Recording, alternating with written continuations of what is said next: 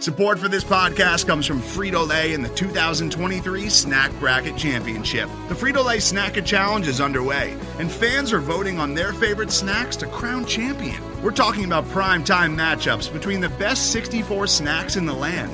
Will Ruffles Ridges reign supreme? Can Doritos defend their dynasty? Or will Smart Food use their smarts for a surprise upset? Only you can decide.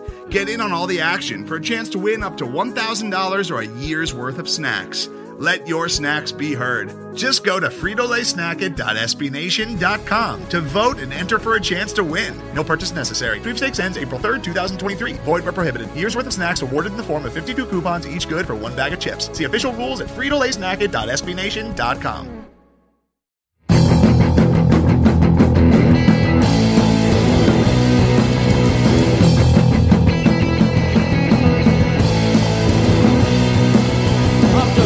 Welcome to Royals Review Radio. I'm Max Rieper, the editor of Royals Review. This year, the Royals are in the middle of a long rebuilding season, so this week on the podcast, I wanted to check in on how some other teams are faring with their rebuild.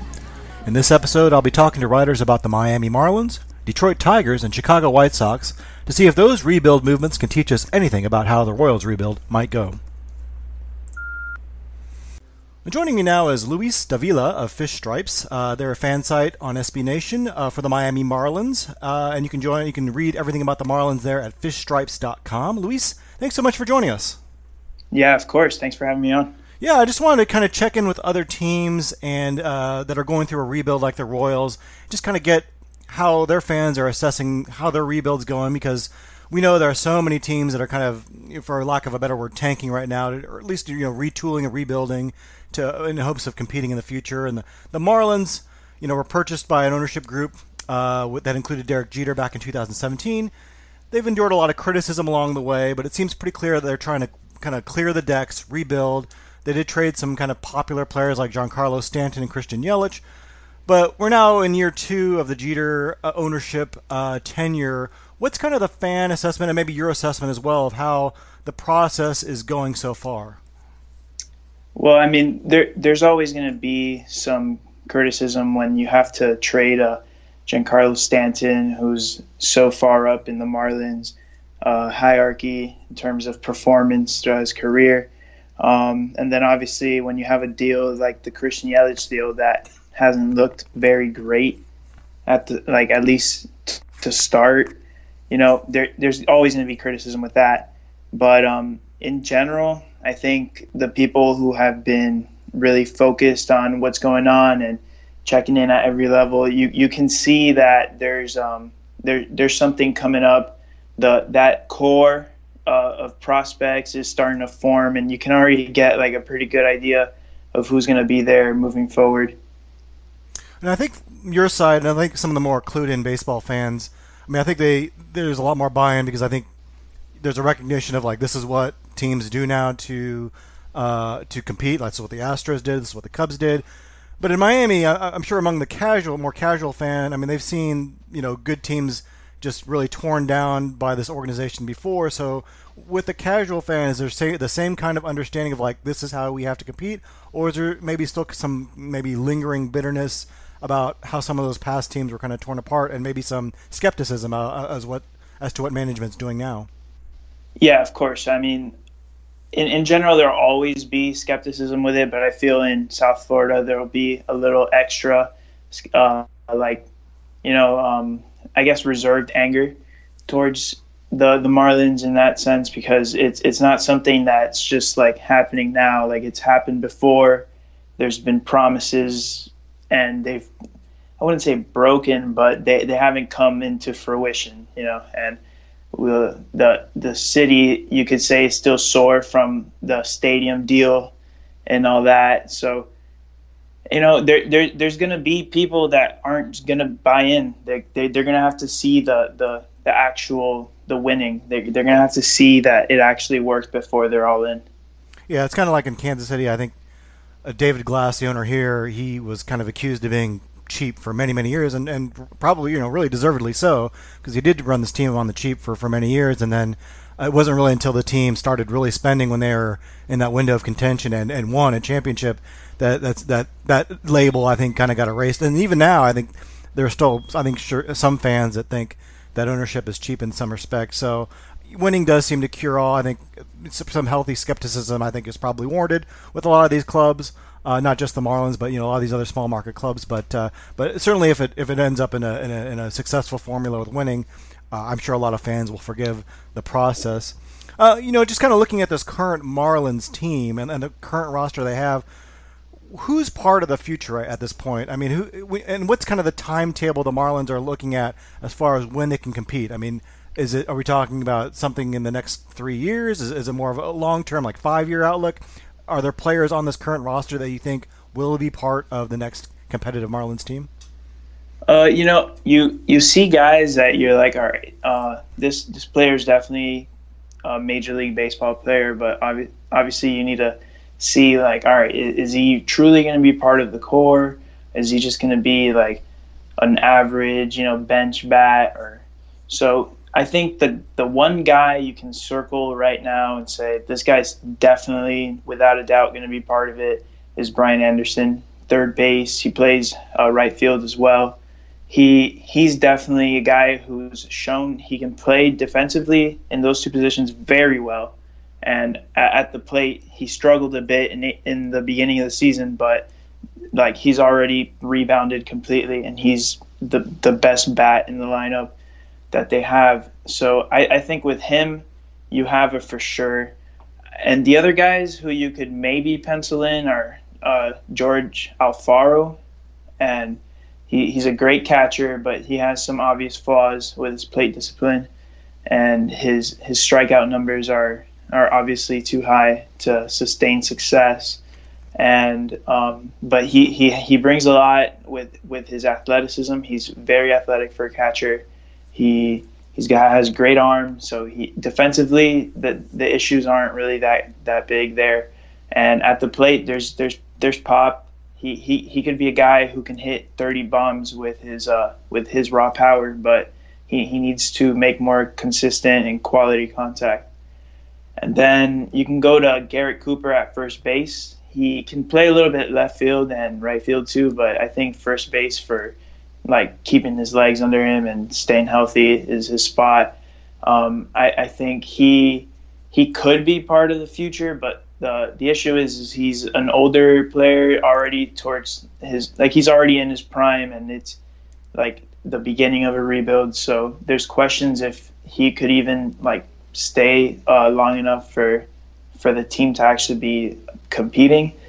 But he's having a great season, and he there's years of control there, so you, you could see him as potentially a guy. But defensively there's some concerns there. He's not the best defensive first baseman, and they do have a guy they acquired at the deadline this year who could fill in eventually and has just as much power in Lewin Diaz.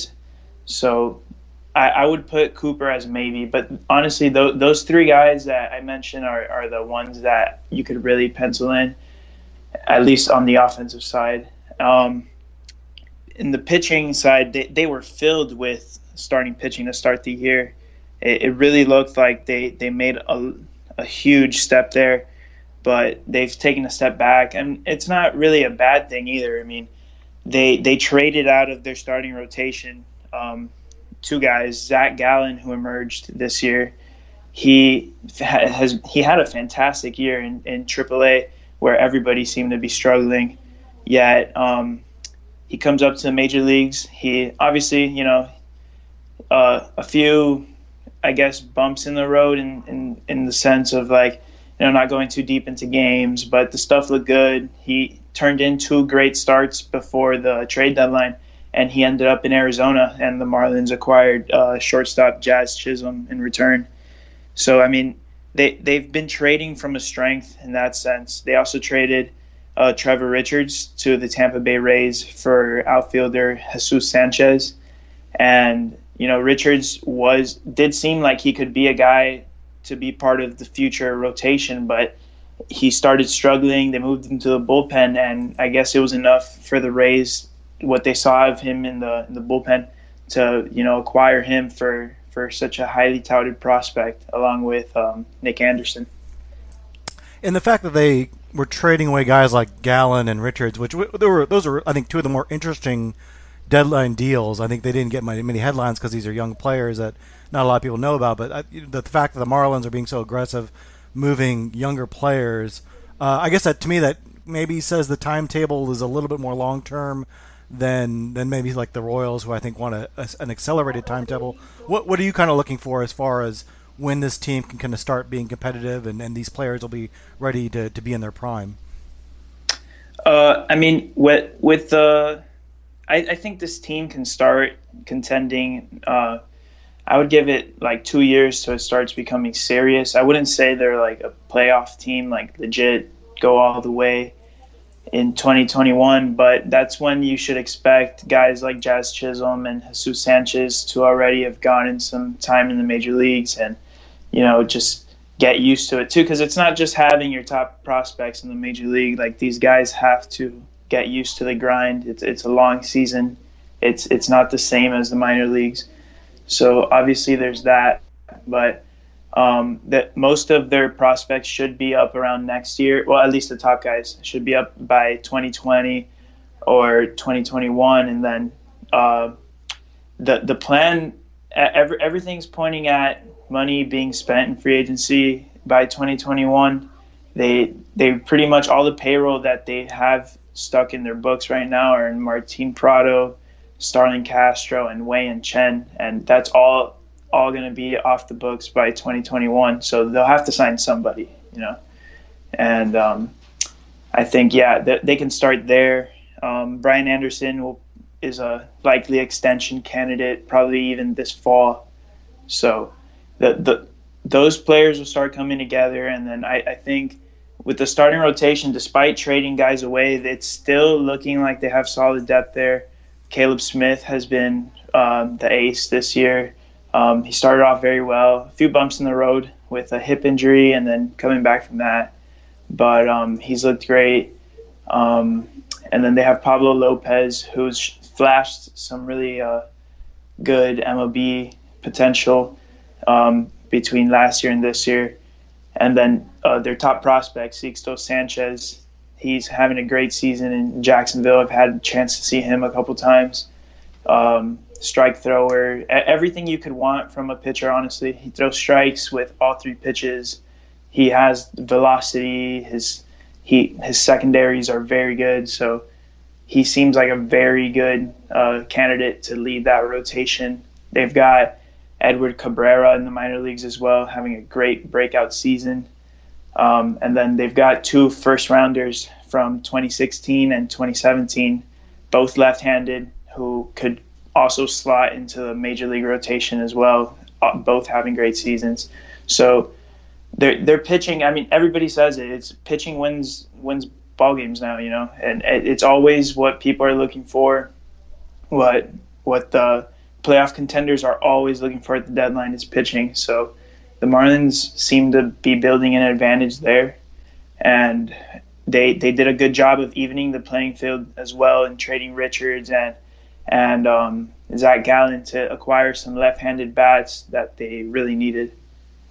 You talk about a little bit the the prospects down that the Marlins have right now, and uh, Baseball America had their kind of mid-season organizational rankings where they updated uh, fans on where the farm system's ranked, and they ranked the Marlins eighth, uh, and they wrote, if you're looking for the most improved farm system, Miami's a great candidate. It was just two years ago, uh, I guess when Jeter first bought the team in two thousand seventeen, that the Marlins were ranked twenty-ninth in, by Baseball America. So there's obviously been a big, big, a huge improvement in, this, in the state of the farm system. But how do you feel about the farm system right now? What are some of its strengths? What are some of its weaknesses as far as your assessment? Well, I, I personally feel great about it. I mean, I, I, I see that. Um, obviously, when they acquired the team, there there was holes everywhere. Um, you can't, you couldn't really find one position of strength. I think the best player that came out of the farm system, with the exception of Brian Anderson before Jeter and team, was Harlan Garcia. He, he was, I mean, he he's a good relief pitcher, but it's not something you you want an organization to have up top of their of their. Um, farm system uh, rankings. So um, now it, it's completely different. I mean, it started with the Yelich and Stanton and Ozuna deals, and none of those were very popular to start, but I think some of those players will start like getting people's attentions, you know. And you know, not not everybody's gonna work out. I think I think Brinson, um, Louis Brinson, acquired in the Yelich deal, it was a pretty good example of that. But you know, it you got to keep trying, and I think I think people understand that. Uh, like teams will always prop up these players as like, yeah, he's the guy, but there there has to be an understanding that it doesn't always work out. But um, now the that they've stockpiled so much, you you can point at, in the beginning of the season, you could point at a true strength being the pitching, but there was a real lack of, of hitters. It, I mean, I think that looked like a huge problem. And in April and May, I, I honestly, it looked like every single player in, in their minor league system, position player, was struggling. Like, um, it and it, it got to a point where you're like, okay, this might not be as fast as we thought it would be. None of these guys are taking off, and um, it might be a five-year process, a really long process. But um, they started heating up, and then they acquired uh, J J Bleday in the um, in the M L B draft this year, and he, he's a left-handed hitter who who should slot in pretty quickly to the major leagues. He's already started off pretty hot um, in high A. So, and then they acquired three left-handed hitters um, in the, at the deadline. I already mentioned Jesus Sanchez. Um, you have Jazz Chisholm uh, from Arizona and Lewin Diaz from the Minnesota Twins. They've all had great starts in the Marlins organization. You know, there's some flaws in those players, but, I mean, that's why they're in the minor leagues as well. You know, they there's stuff to figure out, but these are guys who could potentially – slot into the middle of the lineup uh, with the power and and um, and ability to hit that they present. Uh, so you touched upon it a little bit, but you know, when this team is ready, if it's in two years or if it's four years, whenever, you know, there's there's a little skepticism with the, the Jeter ownership team, uh, you know, whether or not they had enough capital to, to purchase a club, and they, we know they were saddled with some debt, and we know that Marlins ownership in the past has maybe been a little thrifty. Uh, is there confidence that ownership will spend at that point to enough to to uh, to make this team a competitor? Uh, we also know that teams are not spending as much on free agents as they used to. So is is that something they've publicly said, that hey, we're we're going to spend the money? Uh, is it or is it more likely maybe they just lock up young guys to extensions and kind of try to build with a homegrown team? Well, I mean, I, th- I think with any small market team, Uh, the direction will usually be to try to go homegrown, especially when the focus is so much on the farm system. But I, I, I'm honestly one of those people that will, I'm a wait till I see it type. I, I can't imagine this team spending too much in free agency, but at the same time, they've dedicated a lot of resources in their minor league system, and it, it's been a dramatic change too. And, you know, um, it's encouraging to see a, a team putting in so much money into uh, the minor leagues, because it's not just like, you know, signing um, guys in the draft and stuff. They're they're going over their their draft bonus allotments uh, until like pretty much right where they would be about to lose a uh, first round pick, and there's taxes that go with that. So it, it's encouraging to see them spend that money. Um, they're spending money internationally. Uh, not just in guys like Victor Victor Mesa and his younger brother, but they're also spending money in their facilities there. They're they're making a new academy. Um, so, yeah, they, they've got a lot of resources going in there. And I think they understand that it's something that, that will take time for them to, to see. It's like the fruits of their labor. But I, I would imagine if they're spending so many resources there, they should be able to spend them in free agency eventually. But like you said, not many teams are going there anymore, and there's other reasons for that. So it might not be in their best interest to go all in in free agency. I mean, we've seen teams do that and just fall flat. But um, I, I think if they if they had their guy out there, they would spend money. I think this um, last winter, I don't know if you saw the report, but D J LeMahieu was a guy that the Marlins were pretty much like surprisingly in on until the Yankees signed him. They felt he was an asset that was undervalued, and I think he obviously proved that this year. But I think they will go after a guy that they feel will make their team better, but it, it won't be a situation where they're just signing every top free agent they can find. Yeah, well, people have dismissed the Marlins before, and all they did was go out and win a championship in, in two thousand three with a young core of, of really solid players and some and some free agent veterans that they brought in that year as well, guys like Ivan Rodriguez. So, you know, we've seen it before, and I wouldn't it wouldn't surprise me again to see the Marlins do it. And I, you know, they they've they've drawn a lot of criticism, but you know what? They're they're also they're also doing it the way a lot of other teams have done it and have been successful with it. So you can't really fault their formula. They seem, they seem to be kind of going in the right direction. We'll have to see how the Marlins do, but. Luis Davila, thanks so much for joining us, uh, and you can read all about the Marlins on Fish Stripes, and thanks again for being on. Yeah, thank you. We're now talking to Rob Rogacki. He's the editor-in-chief of Bless You Boys, uh, part of the SBNation network of blogs, and they cover the Detroit Tigers. Rob, thanks, for, uh, thanks so much for joining us. Absolutely. Glad to be back. Cool. Uh, well, the, the Tigers, I think, are interesting because they're in a very similar position to the Royals. Obviously, they're going through a long season, and they're kind of sitting side by side, the Royals in the standings. Uh, and I think similar to the Royals, they have a, a good crop of young pitchers in the minor leagues that are kind of knocking on the door of the big leagues. Tell us a little bit about the pitching depth the Tigers have in the minor leagues right now. Well, the pitching depth is definitely kind of the best part of their farm system. Uh, a lot of talent down there, uh, a number of guys that people have, you know, dreamed on and think of that could be, you know, the potential uh, next kind of crop of uh, starting pitchers in the in the. Uh, you know, like for the next uh, Tigers contender. Um, you look back at some of the teams that were kind of dominating the er, the A L Central earlier this decade, and you had the you know the rotation with Justin Verlander and Max Scherzer, and then even guys like Anibal Sanchez and Rick Porcello. Uh, and I think both the team and the fans see this next crop of players as kind of that same, kind of in that same mold. Uh, the I guess the best we'll just kind of start at the top. The best one of the bunch is uh, Casey Mize, the number one pick in last year's draft. Um, he's done nothing to kind of dissuade any concerns about that this year. Um, he's been just excellent. Uh, there was a little bit of a shoulder scare with him early on, or uh, recently, not early on, um, but otherwise he's just absolutely dominated uh, at both levels he's pitched at. Uh, behind him is Matt Manning, another former first-round pick. That's going to be kind of the theme here is a number of guys who the Tigers have taken in the first round. Uh, he's also dominated the full year here at uh, at double A Erie. Um, it's just been excellent. I think he leads the league in strikeouts and has just looked the, the part of a you know a future top-of-the-rotation guy.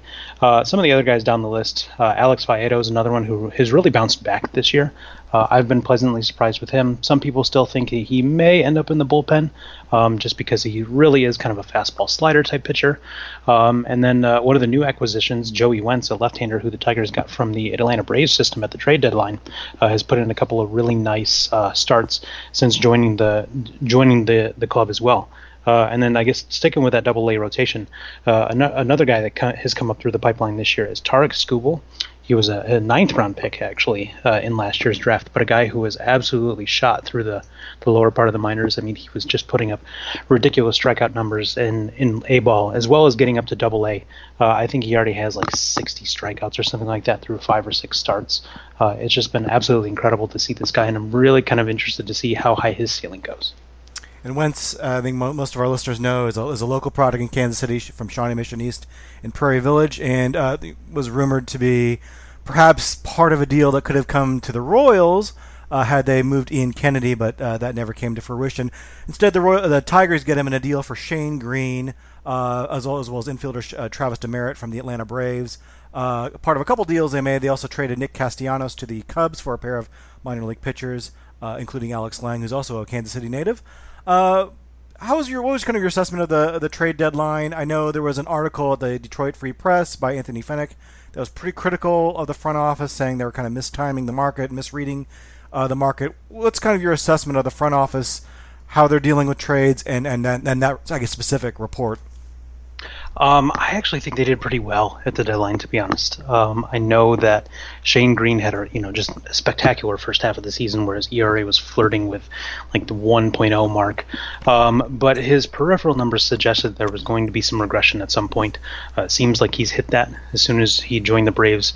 I want to say he blew like his first couple saves or whatever uh, with with the Braves.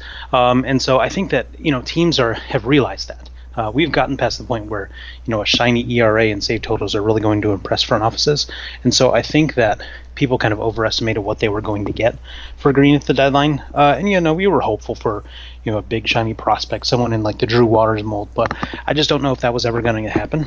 Um, and so I'm actually happy with with how things went. Uh, I know there was kind of that report of the Tigers having to, I think uh, Anthony Fenech uh, noted that the Tigers actually had to kind of like roll back their ask for, for Greene, because um, they were originally targeting catcher Alex Jackson, uh, a former first-round pick.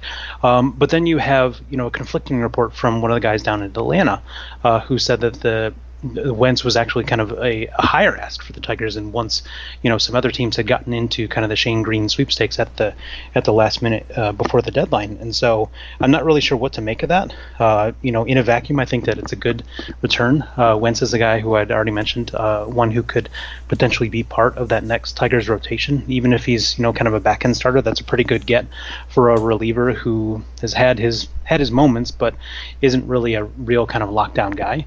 Uh, and then Demer has actually looked pretty good uh, so far. I don't necessarily know if he's going to be a starter, um, but he came straight up to the big club. Um, his, you know, played in his first handful of games uh, here. He's looked, you know, very good at the plate, very patient. Uh, sometimes maybe a little bit to a fault. He does take a lot of a lot of strikes and works into a lot of deep counts and strikes out a lot as a result. But, you know, has looked like he belongs, at least, which, you know, hasn't always been the case for this for this Tigers team this year. Uh, and so it's been it's been a nice return. And then, you know, for Castellanos, I'm I'm happy they got really anyone at all for him. I mean, this is a guy who they were looking to move for the last couple years, uh, didn't really get any bites during the offseason or at last year's deadline or anything like that. And then to get two, you know, two prospects, including one who, you know, Alex Lange, he, you know, kind of had his warts on him as he was coming out of college, but he was still a first-round pick that year. Um, and so I think that's a pretty good return for, for a guy like uh, Greene. And Lange, I think, is going to be working out of the bullpen, but has already looked pretty good uh, in his first couple outings as well. And in fact, the Castellanos, I think, was probably the most notable bat that went at the deadline, not counting like Yasiel Puig, who went in a, you know, different kind of deal. But it just shows you, like, the market probably just wasn't there for hitters, I think, at this deadline. Uh, it's interesting you talk about Shane Greene and, and, and his one point oh eight or E R A, whatever it was. You know, there's still fans, I think, out there that think, you know, we watch this player and we know he's not as good as his numbers, but we can fool another team into, you know, buying in on him high. And it's like, no, other teams are pretty smart now. They know, they know, they know F I P. They know, and they have, they have really, uh, you know, Statcast data and all sorts of other data that we're not even privy to. So if, if a guy's not that good or is, you know, not as shiny as his numbers indicate, I think they're going to know about it. So it's it's not as easy to rip another team off. I think it used to be. So uh, you know, fans need to probably keep that in mind. Uh, you know, one player that didn't get moved at the deadline in Detroit was Matt Boyd. Uh, I think some people were expecting him to get traded just because he seemed like a pretty valuable asset. He's a guy that um, you know, maybe the Tigers could sell high on. Uh, he's having a, a, was having a pretty nice season, uh, and he has a lot of controllable years left.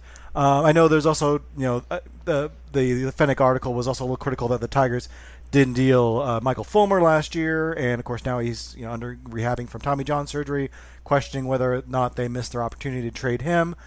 Were those both missed opportunities? I know there's always like an art and a science to timing the market for trades, and you don't want to just take any trade that comes along, but um, you know, there's also a window to deal these guys at their maximum value. So how do you feel about those guys not getting traded? I think the Fulmer one is a little bit more debatable in terms of, like, you know, should have they traded him at that point or should have they not? Uh, Fulmer was a guy who was kind of overperforming a little bit. Uh, I know he had that spectacular rookie season, but, you know, his F I P was almost a full run higher than his E R A that year, and he's regressed since then. He had had injury concerns down in the minors. Um, but even then, I... I, I know there were a couple of specific trade offers thrown out there, and I'm not entirely sure how much I buy those.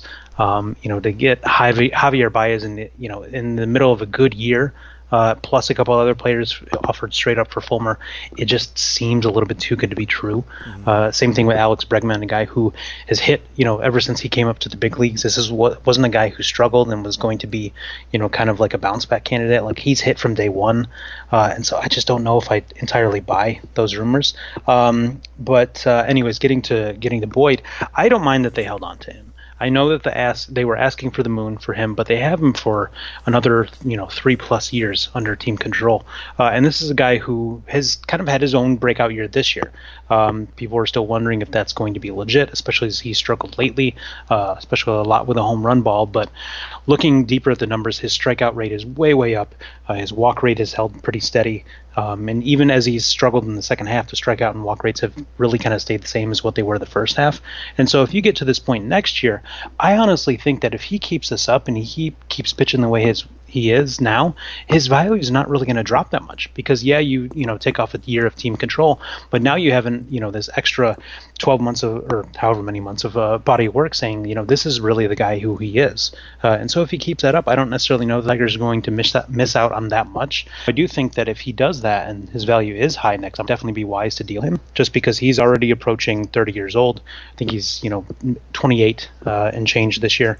Um, And he just doesn't necessarily fit this with the same timeline as like the rest of the, the Tigers prospects. This isn't a guy who's like twenty-five, twenty-six and could still feasibly be part of that next Tigers uh, contender. Um, by the time they're ready to, you know, start making a postseason push, he's already going to be on the downside of his career. And so I think that if they were to get the right offer for him, it would be wise to move him. But at the same time, you don't necessarily want to just sell off on him for nothing. Uh, this is another guy too who, you know, uh, off-field stuff. We don't always, you know, keep in mind the off-field stuff, but this is a guy who's really represented the organization and the team well, a guy who a lot of fans really appreciate, uh, and I don't think you can just trade that guy for nothing. You really got to get something big back for a, a player like that, you know even if his uh, numbers have been a little bit iffy uh, you know in previous years, but he's uh, he's one that I think they really need to get that trade right, uh, and if they weren't going to get the right return, I'm I'm you know not upset that they that they didn't trade him this this July. It sounds like Matt Boyd is your version, our version of that is Whit Merrifield, like a guy that's a f- fantastic player, very valuable, you know, but doesn't quite fit the timetable of the rebuild. I mean, Whit Merrifield's thirty years old. Like Boyd, he's a you know a great guy off the field, a fan favorite, a guy you really like to root for. So you you know you don't want to just trade him for nothing. And and like Boyd, he also has several controllable years left. And and so I think the Royals are kind of taking the same tack as as the Tigers are with Boyd, hoping to get that, that really big, you know, give us a couple top one hundred prospects because this guy has a lot of controllable years and is a really good player. And I wonder, you know, the, and I, you know, I want the Royals to hold off for the best deal too, but, you know, every day that passes is another day that guy gets closer to not, you know, it's, that's, that's less controllable years he has. Is there like a point where you say, man, you know, we're, we got to move this guy because he's getting less valuable each day and he's getting older and he's getting, you know, closer to his decline phase. You know, is there is there a point where that window does pass a little bit? You know, with you look at Fulmer and he had Tommy John surgery, and certainly he could bounce back, but that certainly takes a big blow to his value. You know, I always that's my big concern with Whit Merrifield is like, man, you know, I, I want to hold out for a good deal, but there comes comes to a point where you kind of have to pull the trigger, and, and I don't know what's what's kind of your feeling on that with Boyd. I think that the two cases are a little bit different. Um, Boyd is a guy who I think they could still hang on to for another couple years, uh, and even if he does kind of decline a little bit, you know, he's still a guy who's going to go, go out there and give you a bunch of innings, uh, a guy who could really kind of shore up someone's rotation if they if they need a starter. Um, the the Yankees this year are kind of a prime example. Um, they have been doing well, and they have a huge lead in the division, but that's a rotation, you know, held on held together by paper clips and bubble gum right now, to be honest. Uh, now, a guy like Merrifield is a little bit different because middle infielders really tend to age very poorly. Uh, and so that's a guy who, you know, could really kind of just wake up one day and not really be the same player. And so I, I definitely get your concern on that front. Um, but in terms of Boyd, I think that, you know, a guy like him, a guy who hasn't always had the premium velocity too, that's another thing that I think kind of factors into it. He's a guy who's really kind of had to learn how to pitch at every level. Uh, and not necessarily just rely on his, you know, mid nineties fastball or anything like that.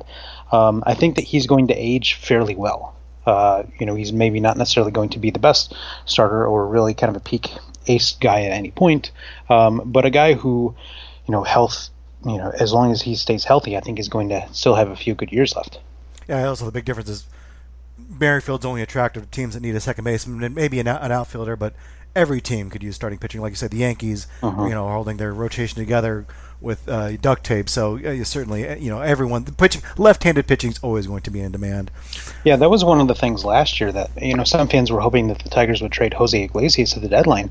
And, you know, one of my points that I always made was look around, look at every single contender. They have a shortstop that is already better than Jose Iglesias. Yeah. Uh, you know, he kind of ran into the wrong era where you have a bunch of guys like Carlos Correa and, you know, all these other, you know, real kind of premium talent shortstops. We're kind of in a golden age uh, for that at this point. Uh, and so he he kind of ran into the, the wrong uh, era for that. Um, but no, that was uh, that's another thing that, yeah, with Merrifield, he, he only plays a couple of positions. He's not a guy that you can just, that you're always going to need. Well, speaking of position players, we're looking at the Tigers right now. If you look at FanGraphs, uh, their entire position players combined are below replacement level, which I didn't even know teams could do. Uh, so there's not a lot to be, I guess, super optimistic about right now. And, of course, some of those guys are young. Who on the current roster is part of, you know, among the position players, is part of the next competitive Tigers team? Are there, is there anyone that we can really pencil into a future lineup? I mean, I think the only guy you can really look at right now is Jake Rogers, a catcher that they just called up. Uh, I think he's already one of the most valuable players on the roster, and he's played something like six or seven games already. Um, but uh, Rogers has been a, um, uh, a really kind of a defensive wizard uh, all throughout the minor leagues. Uh, at one point, shortly after he was traded to the Tigers, he was named the very best defensive catcher in the minor leagues, uh, and this shows up in every aspect of his game. Um, you know, he's throwing out, well, he's throwing out some runners. Uh, his pitchers aren't really giving him help on some stolen bases. base attempts, uh, but he picked off, you know, one, uh, a runner at a, towards the end of a game last week to help preserve a win. Uh, his, you know, pop time, or, you know, the amount of time it takes him to get the ball out of his glove and throw it, is just absolutely stunning.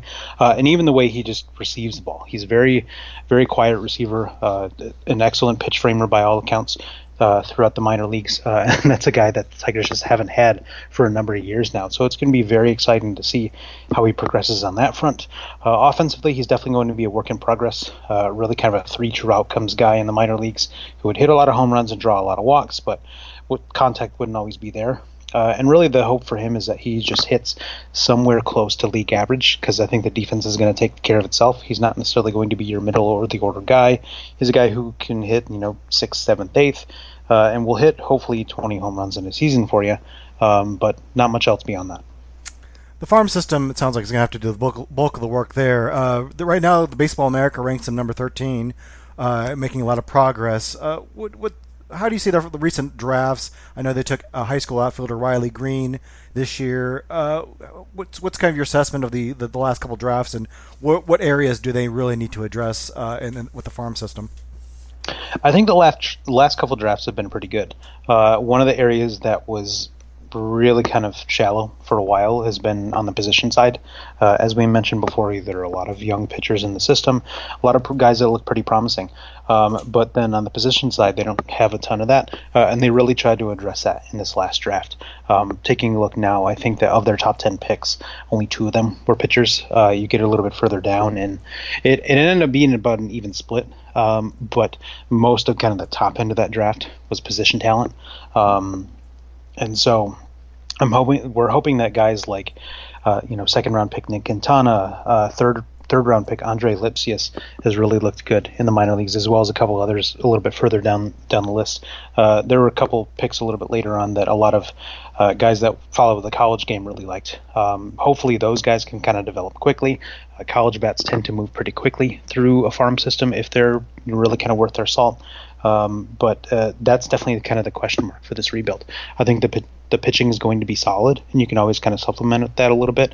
But on the position side, you mentioned Riley Green, and that's really kind of it. Uh, Daz Cameron, a guy they acquired in the Justin Verlander trade, has really struggled this year. Uh, you know, he's twenty-two and in triple A, so that's not, you know, the worst thing in the world if he does struggle a little bit. Um, but still not the not the best look. And then Isaac Paredes, uh, a guy they acquired from the Cubs a few years ago, um, is uh, is another prospect in the system, and he's uh, twenty years old and at double A, and has had a pretty good season, but he's kind of been quiet for the most part. Um, and so it'll be interesting to see kind of how he does. He was acquired in, as a shortstop, uh, but it sounds like because of his body type, he's a little bit of a, a bigger guy, uh, is going to hopefully fill out and add some power, uh, but will eventually have to move off of uh, second. He's probably going to move over to third base. I don't think he's played second at all this year, um, and so he's going to have to be able to hit enough to really kind of stick at that position.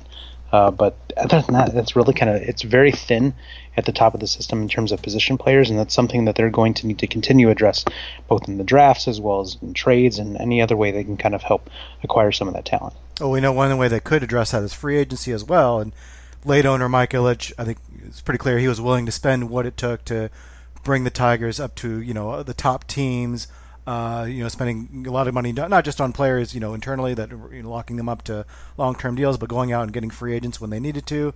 Uh, you know, since he passed away, that the team is still within the Ilitch family, but uh, is, is that as a team, are, are you confident the team, is, the, the ownership is still going to continue to spend money on this team once they are at a level where they uh, are, are close to being contenders? Is that is there, or is should, should we expect some sort of drop off from, from kind of the days they're kind of up there among the biggest spenders in the league? I mean, there's definitely going to be some sort of drop-off. Uh, Mike Ilitch was flirting with a two hundred million dollars payroll at points, um, and I just don't see his son really kind of pushing in that hard at any point, maybe for like a year or two if things really look good, but I just don't know if that's going to be the case. Uh, hopefully, as they continue to kind of build from the farm system, they just naturally won't have to get up that high, because uh, the, the Tigers under Mike Ilitch, especially in his later years, were just plugging a lot of holes with big money free agents, and while that led to some great baseball, and I don't regret any of those years at all, uh, it you know they're they're paying for it right now. Uh, and so if you are bringing more players in through the system who are cost-controlled, uh, and that's its own kind of uh, Pandora's box, um, but uh, as you're doing that, that should naturally bring the payroll down. Uh, now I'm hoping that when they do start to spend again, we'll still kind of see that payroll rise up to around the one hundred fifty million mark or so. Uh, that's a number that I, I have always kind of compared them to the Cardinals on this front.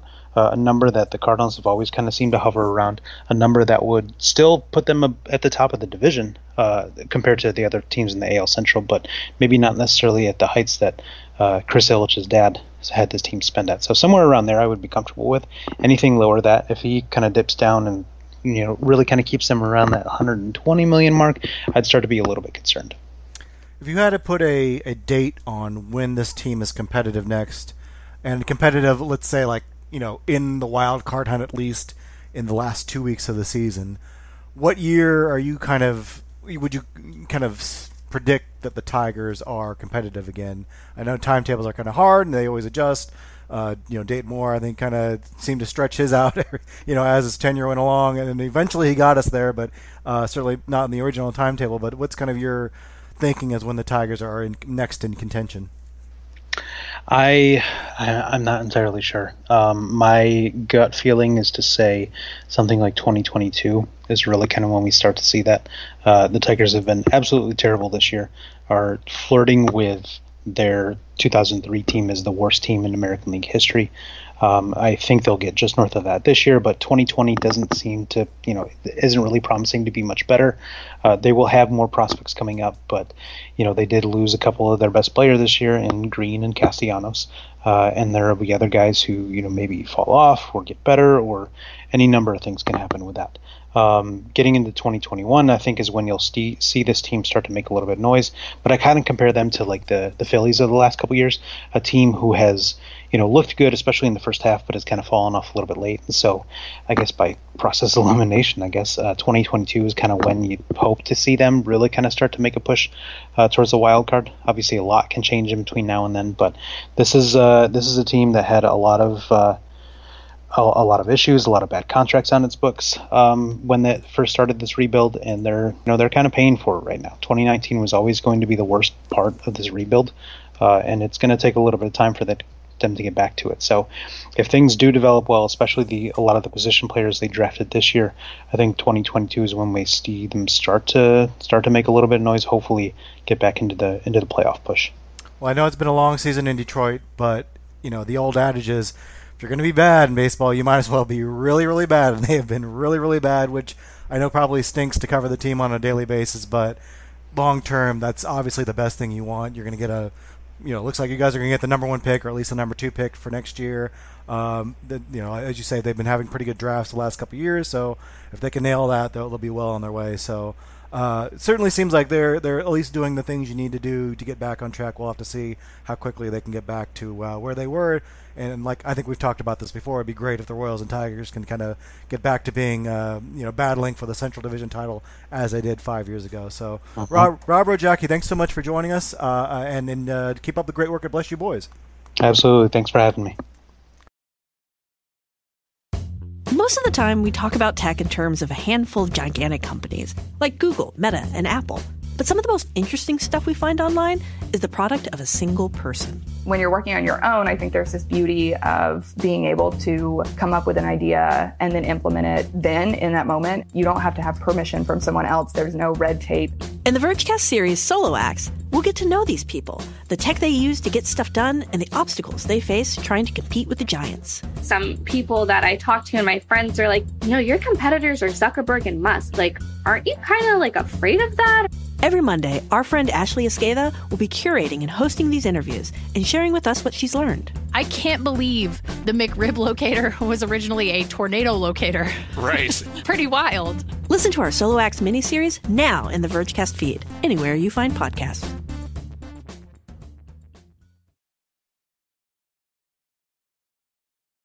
Joining me now is Brett Ballantini of South Side Sox. Uh, he's a writer. Uh, hold on a second. Let me start that again. Right. Join, uh, joining me now is Brett Ballantini of South Side Sox. They're the S B Nation's fan site for the Chicago White Sox. Brett, thanks so much for joining me. Great to be with you, Max. Well, you know, the, the White Sox are really an interesting uh, team to talk about because they kind of got their rebuild started before the Royals began theirs, starting the offseason before the two thousand seventeen season when they traded Chris Sale to the Red Sox and Adam Eaton to the Nationals in the same week.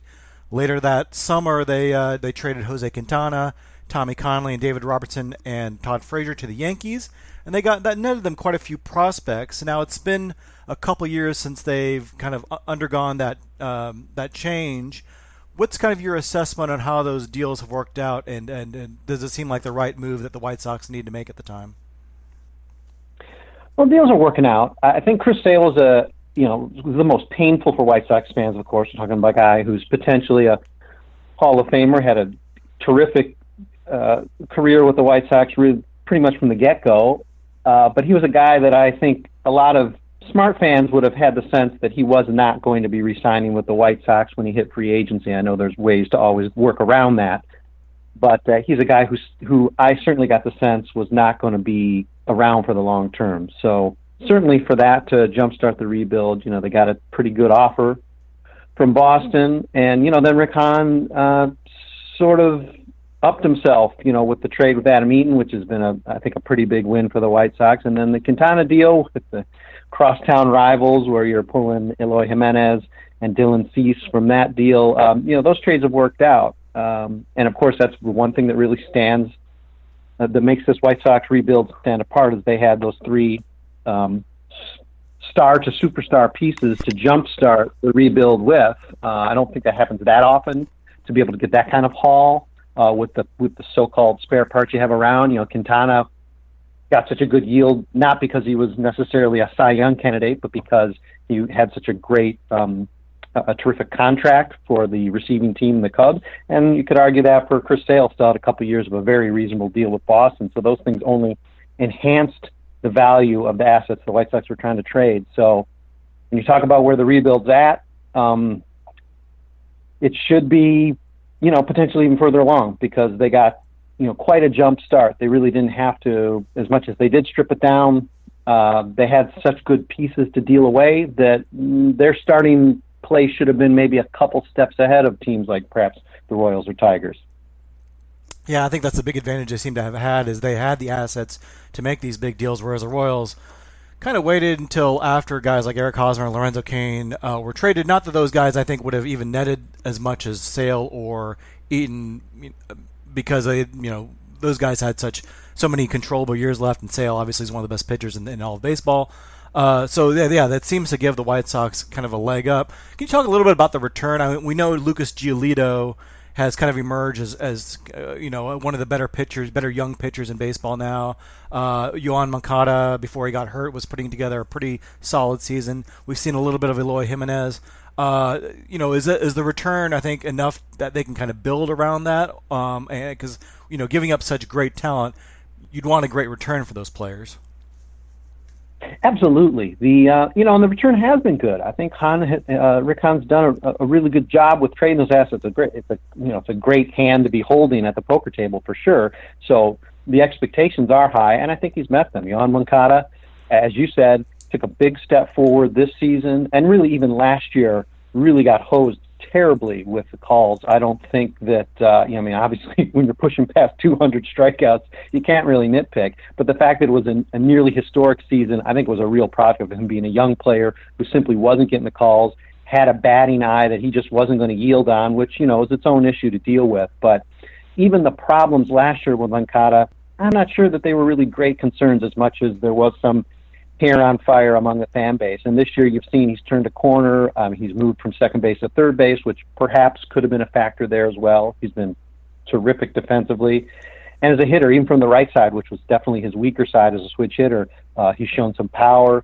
Um, you know, he's flashing average now. Um, really terrific uh, cornerstone piece for this White Sox team. Eloy Jimenez coming over from the Cubs. Uh, defensively uh, black hole in left field, but a guy who's got a great attitude that you'd like to think can at least improve to be, say, an average player there. And if not, he's, of course, a guy that you can think about moving to first base, or even if worst-case scenario is a D H, that bat is going to give you, even just this year, it would give you a one or two war.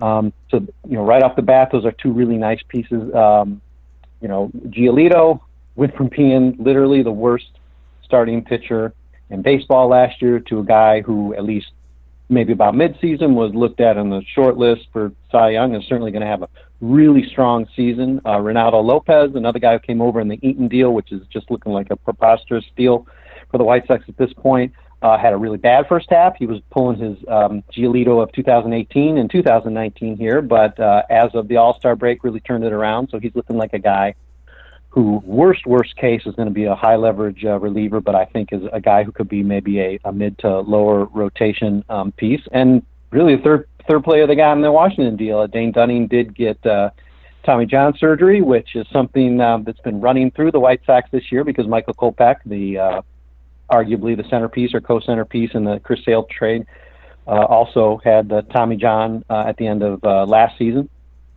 So they've dealt with some injury struggles, but it's not like those guys are written off uh, in any sense. Those guys are still um, top five, top six prospects in the White Sox system.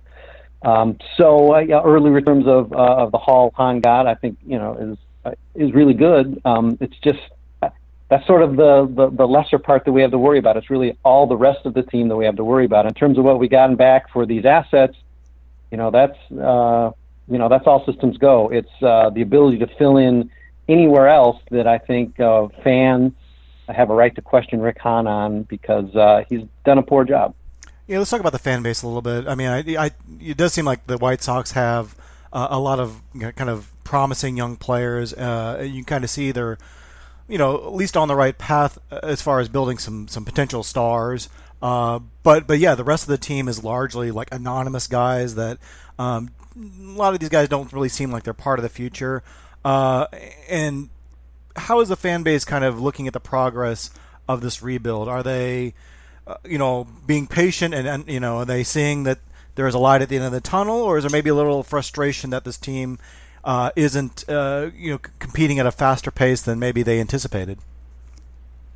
It might be ironic for a fan base that waited eighty-eight years for a World Series now that it's uh, turning to uh, almost fifteen seasons since the last Uh, title to celebrate, that we would be getting impatient. But this last year, I mean, certainly it's been a long stretch of losing now, but I mean, even particularly this last year, where this window, you're getting a sense, not just from the fan base, but from what the front office has instructed the fan base on and the cues they're giving, where this window of contention is supposed to be opening. Um, it's fair to say there is some building impatience with this team. And again, it comes from cues from the front office. It's not just because we're deciding, hey, fifteen years is too long, we're getting ticked off now. Um, you know, the whole debacle over the uh, off-season with uh, the offers made to Manny Machado that just happened to fall just short of a team like the San Diego Padres, which, no offense to the Padres, I know it's a wonderful place to live and be, but it's not Chicago, it's not the Chicago White Sox, and the fact that some weird, like, little technical language uh, in a contract is what prevented that guy from joining the White Sox and sort of announcing to the league, you know, for better or worse, announcing to the league that, um, you know, we're in play. Was a very frustrating situation, given that there was really virtually, again, no offense to the Padres, but no real competition for these players. That's not going to happen again. Even as soon as this next offseason, people are thinking perhaps, you know, we make a massive uh, offer to Garrett Cole, so, you know, it's a no-brainer, we're going to get him. No, I don't think that's the case at all. There's going to be ten, fifteen, twenty teams involved in that bidding. This was a real one-time opportunity that the White Sox really blew. But then there's another twist to how this dynamic of, of, of fan and, and team is working, particularly this season, where the team has taken, at this point, on pace for a, a ten-game step forward, a ten-win step forward, which is obviously very substantial. Even if last year was a one hundred loss season, it's still a substantial move forward. And that is a weird, and this goes back years and years, a weird blancher with the team. You know, um, there's a lot of fan, there's a lot of attendance shaming. There's a lot, there's a lot of real subtle things thrown out there. I mean, very recently, you know, we got some real pushback from the G M in terms of negative blogs and negative Twitter, and, and just somehow like there's a bunch of ghouls, you know, hanging out right outside the park just waiting for the team to fail, which couldn't be further from the truth. And I'm not sure where he's getting that perception. And, and so I think tensions... Uh, the real short answer to your question is tensions, uh, tensions are definitely rising between fan base and the front office. And, um, you know, an aspect of that is the fact that nothing changed in this rebuild. Usually with a rebuild, in fact, probably two oh one, teams clean house uh, up top, not just with their rosters, but they clean house in the front office. And that's not the case. Ken Williams is still in charge. Ownership's obviously still the same. Um, Rick Hahn's been around since pretty much the turn of the century, so nothing's changed. So I think it's fair for the fan base to have some demand to say, all right, if you're keeping everybody together, if you're keeping the gang together, and we're supposed to trust that you guys can put this together, show us something. And certainly don't point the finger back at us. And uh, so I guess it's safe to say tensions are rising a bit between fan base and team. Well, one way to appease the fan base, I guess, is to, to go out and be a little more aggressive in the free agent market. I know the White Sox did kind of miss out on Machado and Harper last winter. Uh, they're near the bottom of the league this year in, in payroll, which is understandable considering they're rebuilding. But, uh, you know, eventually I think fans are going to want to see the team investing in, in, in players again. Do you see them maybe being a little more aggressive this this winter? You know, I you, I know you said maybe Garrett Cole – maybe not, you know, maybe unattainable with the with the market he'll get. But we've seen teams kind of shy away from some some of the bigger name free agents. Certainly last winter, uh, you know, some big names kind of didn't have much of a market at all. So, are the White Sox a team that maybe could kind of fill that void a little bit and be aggressive signing players? I think they're going to try. I, I, I you know, I'll commend the front office for actually. I mean, it was. We were pinching ourselves all winter saying, wait a minute, we're going to, we have a chance to get Manny Machado. You know, we're still waiting for the Yankees to swoop in or the Dodgers or just some crazy thing to happen that's going to uh, foil the effort. So it was, you know, as much as Rick Hahn was sort of mocked over the offseason where he was talking about how, you know, the White Sox have a right to be at the table and, you know, we're thinking, geez, he's setting his sights low. But I mean, there's some truth to that. They, White Sox, since perhaps Albert Bell, you know, after the after the strike in the nineties, I mean, have not been a significant player making a shocking uh, a signing in the offseason for years. So, uh, you know, the idea that the White Sox have the money to spend, purportedly are willing to spend it in, in hopefully ways that won't just fall short and be a ninety-eight percent good enough offer this coming offseason. I think certainly they're going to be in the mix. I think the problem they're going to run into is they still do have some self-imposed budget limitations. There is going to be greater competition for the, you know, the, the relative dearth of talent that's going to be out there, and certainly not necessarily the uh, the so-called generational talents of Harper and Machado. So you're talking about a class that's going to maybe be a tick weaker anyhow, and I don't think it's going to have quite as many names as you'd like it to be, where we as fans could say, you know, even if they get their fourth choice, it's still going to work out pretty good, and the fourth choice is going to be a real big help to the team. If you're getting to the third, fourth, fifth choice in this coming free agent class, you're getting guys that, you know, maybe you're not certain are going to help. So I think that's a little bit of a problem with having whiffed in last off season with Machado, is that um, the chance of them being the catbird seat going into things as, as spring training nears. I'm sure everything's going to be delayed again this year. Spring training nears and guys are making their final decisions.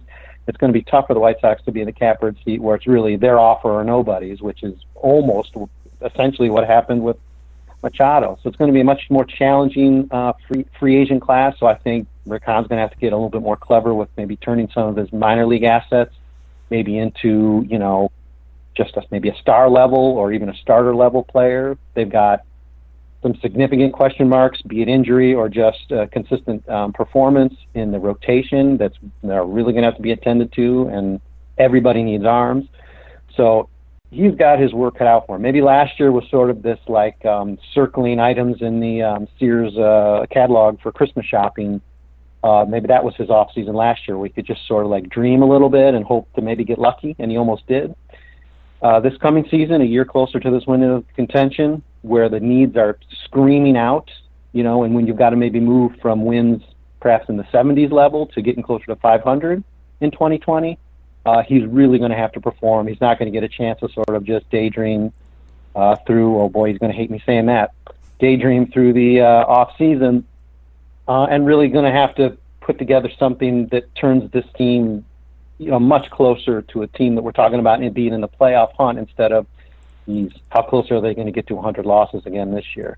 That's going to be a big difference from him in, in, for him in twenty twenty, and uh, they're really going to have to bring the heat in the offseason because uh, it's going to be a challenge, and they can't afford to whiff this year.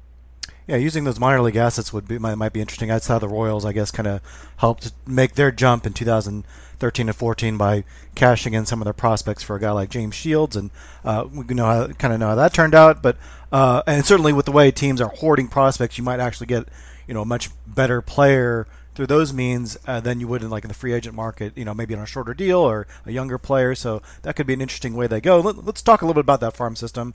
Uh, and some of the assets they do have. Baseball America ranks it as the number three farm system in baseball, which is pretty, you know, exactly where you want to be if you're a, a, a rebuilding team. They've got some high-end talent um, like outfielder Luis Robert. What are some of the other names you're high on, and, and what, what are kind of the highlights of this farm system? Well, Robert should not be a prospect any longer. He should be starting in center field for the White Sox, but they've got some strange hesitation about that, and whether how much it involves service time, we're not sure, but I think we can make a hunch that it has a fair amount to do with that, even though he's already been paid millions to come over from Cuba.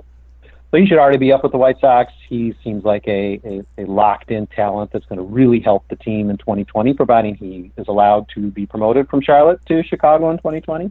Uh, Nick Madrigal, the uh, last year's um, first-round pick, Uh, second baseman, little uh, firecracker of a player, and a guy who I've, you know, been slightly skeptical of just because, you know, his, his stature, what what seems like perhaps a lower ceiling for a number three, I believe, three, four overall pick. But he's a guy who pretty much he's been promoted, he's jumped up the system. He's at triple A now, and he looks like a guy who's pretty ready to take the step into the majors. He's got a strong glove, doesn't strike out. You're going to see a lot of weird stats with Nick Madrigal that involve him, like, never striking out, like old-time White Sox player Nelly Fox. So he's a guy who looks like he's going to, at very least, um, you know, his floor is going to be perhaps just a, a, an average M L B starter, and a guy who perhaps has a little stardom in him. And there's a fair amount of arms. You know, again, they've they've contended with some injury. Dane Dunning, one of the guys who came over for uh, Adam Eaton, Trey Washington, had uh, Tommy John surgery. Michael Kopech, who had made his debut with the White Sox at the end of last year, uh, also did have Tommy John surgery. Those are two arms that we're going to be hoping to see in spring training. Guys that have outside chances. Uh, Kopech less so, probably a, a lock for the rotation, but uh, Dunning's a guy who would be in the short list of call-ups for twenty twenty. We've got some arms like uh, Jonathan Stever, a little bit further down. He's a two thousand eighteen draft choice who's made some real great strides. Bernardo Flores has been a guy who's been around for a while with the White Sox, but uh, ran into a little injury trouble this year, but thankfully not of the Tommy John variety, so he's back pitching. He's a guy who's got outside chance to uh, be a rotation member in twenty twenty. Um, the the read on the White Sox system is that it's uh, high-end talent high, so the number three ranking makes sense. A lot of the criticism is that it's not very deep. It's not very good past a uh, top five pick.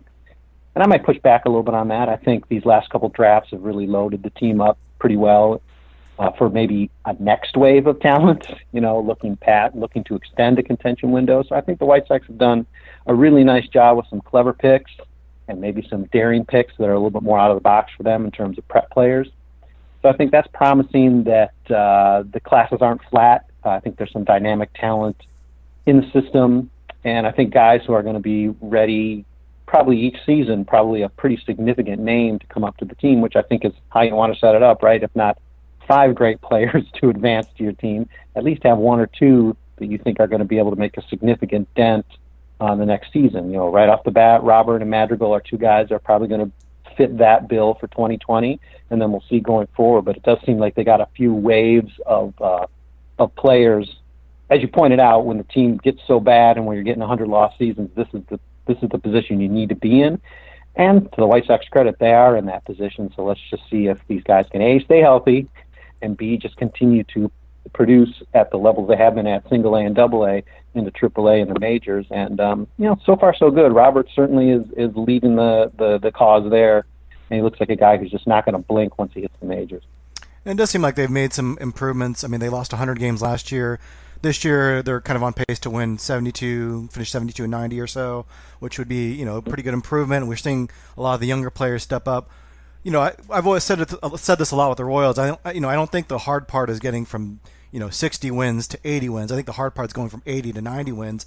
What's it going to take for the White Sox to kind of get to that uh, level of contention? Uh, what, you know, what's what, what's you know, you see the players, what they have in, in place right now. What's it going to take to kind of uh, really take them to the, the highest level where the Astros and Dodgers are right now? Yeah, I think that number one is luck. I mean, yeah. Right now we're talking about some, some you know real legit systems and organizations in, say, L A and, and Houston, and, you know, there's always the Yankees. And certainly there are those teams that just got something established where they can pretty much roll out year after year, and you feel pretty confident they're going to be in the mix. You know, obviously, teams like the White Sox and Royals are, are far from that. And, and you're right to say, to even get into that five hundred, you know, type of situation where the Sox, you know, even early this season were on pace to be like, you know, they were they were pushing for second place. They were in the realm of, they were five hundred, you know, fairly deep into the season, which was a bit of a shocker. Um, you know, so you can have those sort of surprise runs. But you're right, to make a surprise run to, to ninety wins or to ninety plus, which is what you need to be secure playoff team, is a big leap, and this White Sox team has a lot of holes. Um, as much as there's a foundation there with Jimenez and Moncada and, you know, eventually Robert and, you know, a few surprise guys like, say, you know, James McCann maybe surprisingly becomes maybe a, a little bit of a piece for the future that, in a, from an unexpected direction.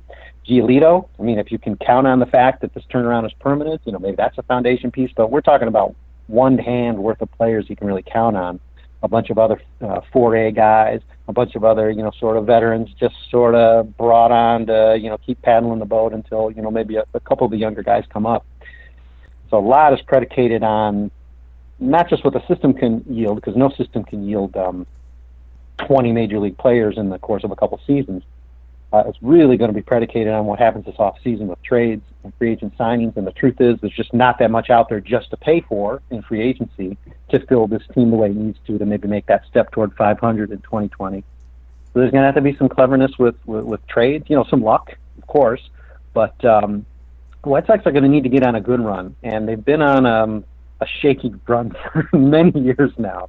And, you know, we're willing to forgive a lot. I mean, this is a fan base that's far more loyal than I think the front office seems to, to think is, um, because we're all still here and we all still care and we're all still talking about this team.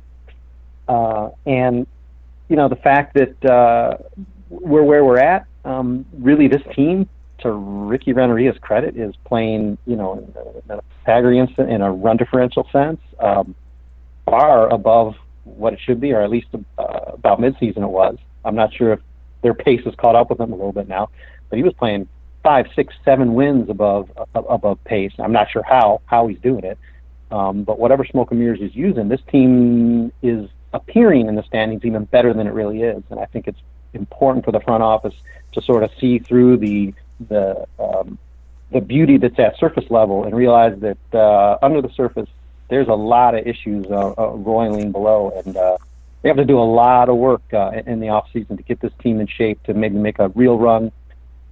Uh, you know, He's at five hundred for twenty twenty, which I think is a, a legitimate high end, but a legitimate uh, a goal for twenty twenty. Yeah, and it's interesting. Like, there's different ways teams go about rebuilding too. Is like the Royals, when they kind of got good, it was kind of gradual baby steps every year. I think they set a record for like improving their record every year for like six or seven straight years. But then there's teams like the Astros who went from like seventy-two wins to eighty-eight wins, and the the Cubs I think went from like seventy wins to ninety-five wins in one season. And I kind of feel like the White Sox. I mean, yeah, five hundred is probably a realistic uh, you know benchmark for next year, but when you add young players to the mix, I mean, you don't know exactly what their ceiling is, and, and teams can get pretty good in a hurry. I mean, is there a scenario you can imagine next year where the White Sox are actually pretty darn good next year and competing for the Central Division title?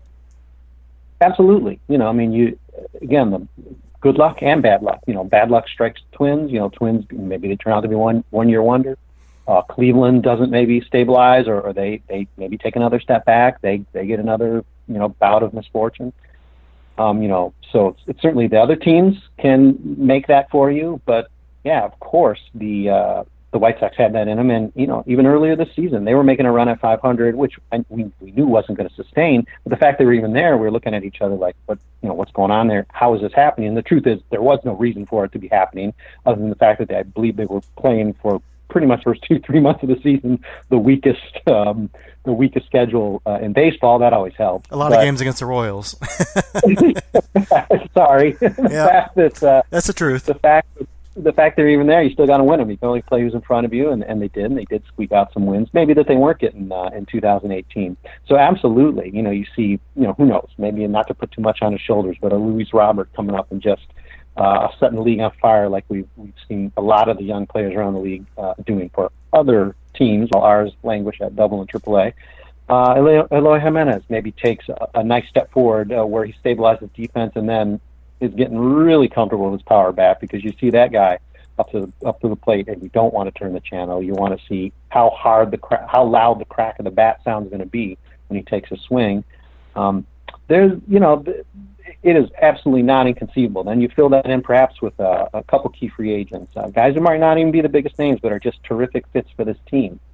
Just one arm or two. The bullpen is is relatively stable on the South Side, so you know you maybe fortify the rotation with uh, with maybe just even one key signing in addition to uh, a couple guys coming back from injury. They're going to maybe make surprising steps forward, maybe quicker than you think. Obviously, a lot would have to roll really well, but if your target, if your if your top goal maybe is five hundred, then it's absolutely not crazy if you end up um, outpicking that coverage and getting to, you know, getting to ninety wins. Heck, anything in the A L Central, anything, you know, really north of five hundred pretty much puts you in the division mix uh, in any normal season uh, these days. So, yeah, it's not inconceivable at all that the White Sox suddenly can um, walk into twenty twenty with their shoulders uh, thrown back a little bit for the first time in a while, saying, hey, we might uh, make some noise here.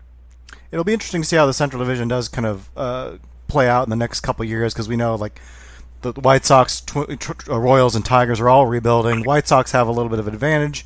Uh, or at least a, a head start, um, and you know we know the Indians uh, still have some young players and are always well run. The Twins still have a core of young players, and you know we've seen all these teams rebuilding around baseball. Not all of these rebuilds are going to work, so there's going to be some teams that um, it's going to take long, you know, more than four or five seasons. It's going to take a decade for them to to get back to where they want to be. So we'll have to see how it all shapes up. But, um, uh, you know, definitely if you want to keep up with the White Sox and how their rebuild is going, uh, go over to South Side Sox, and you can read Brett and all the great writers over there. And uh, and we'll be we'll be monitoring the Sox. So certainly we see guys nineteen times a year, so we definitely get to see all those young players quite a bit. So, Brett, thanks so much for being on the podcast today. Absolutely, Max. We'll uh, see you probably in the snow at the start of the twenty twenty season, and uh, it's been an awful lot of fun uh, playing in February or whenever we're starting next yeah. year. It's always great to play March baseball in Chicago. They don't uh, promote that enough. uh, Brett, thanks so much. All right, thanks, Max. Well, that will do it for our show this week. We'll be back next week to talk Royals baseball. I want to thank Luis Davila, Rob Rogacki, and Brett Ballantini for being on the podcast this week. And thank you, readers and listeners, for visiting our site, and we'll talk to you next time.